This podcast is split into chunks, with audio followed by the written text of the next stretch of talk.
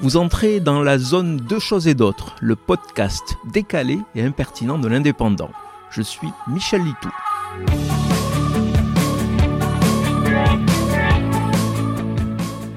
Je ne me suis jamais fait tatouer.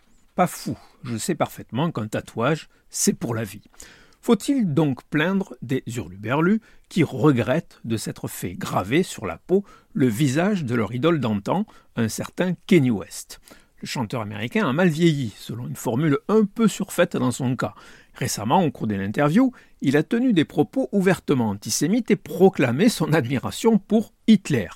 Kenny West, d'idole de la jeunesse, est devenu un paria absolu, à juste titre quand on se répand dans les médias en déclarant de telles horreurs. Alors, forcément, ceux qui arborent son visage sur une partie très visible de leur anatomie se retrouvent un peu gênés aux entournures. Par chance, depuis quelques années, il existe une technique au laser pour effacer un tatouage. Problème, c'est long et coûteux.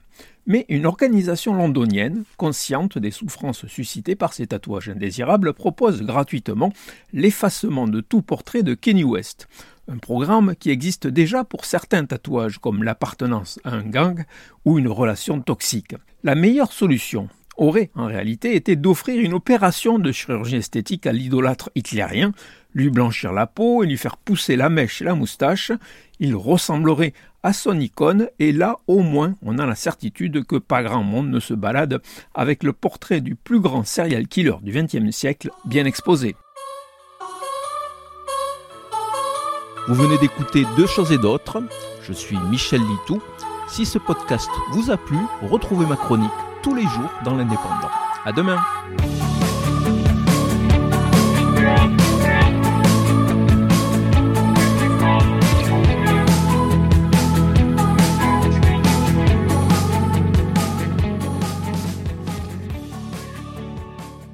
Retrouvez cette émission et toutes nos productions sur Radio Indep et en podcast sur l'indépendant.fr, nos réseaux sociaux et votre plateforme de streaming favorite.